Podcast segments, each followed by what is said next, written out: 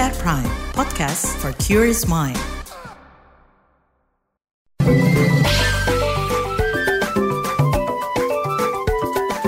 WhatsApp Indonesia. WhatsApp Indonesia kita mulai dari kabar pemilu 2024. Profesionalitas KPU sebagai penyelenggara pemilu dipertanyakan usai temuan pengiriman ribuan surat suara ke Taipei, Taiwan yang mendahului jadwalnya. Direktur Migran Care Wahyu Susilo menuding KPU asal-asalan dan sembrono dengan penyelenggaraan pemilu di luar negeri. Wahyu mengatakan pengiriman surat suara yang tidak sesuai jadwal berpotensi menimbulkan ketidakpastian pada pemilih Indonesia yang rata-rata pekerja migran.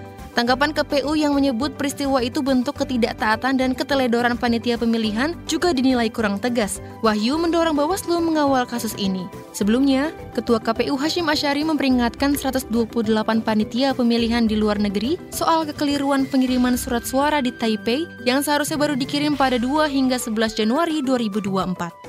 Selanjutnya ke Jakarta, Dewan Pengawas Komisi Pemberantasan Korupsi meminta Firly Bahuri dipecat dari jabatan pemimpin Komisi Pemberantasan Korupsi.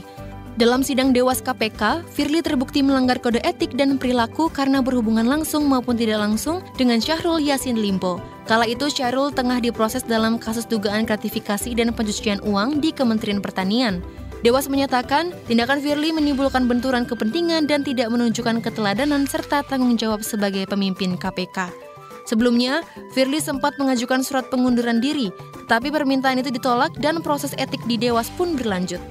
Terakhir ke kabar olahraga, dua pemain timnas sepak bola Indonesia, Marcelino Ferdinand dan Witan Sulaiman, ditegur pelatih Shin Taeyong karena memasak mie instan di sela pemusatan latihan di Turki. Kabar ini dibenarkan asisten pelatih timnas Nova Arianto. Peristiwa tersebut menjadi perbincangan di media sosial X dan Instagram, bermula dari tersebarnya tangkapan layar instastory Marcelino yang menunjukkan ia dan Witan tengah memasak mie goreng. Di Turki, Marcelino dan kawan-kawan tengah berlatih untuk persiapan Piala Asia 2023. Shin dikabarkan tengah menggenjot anak-anak asuhannya dengan latihan fisik untuk penguatan otot.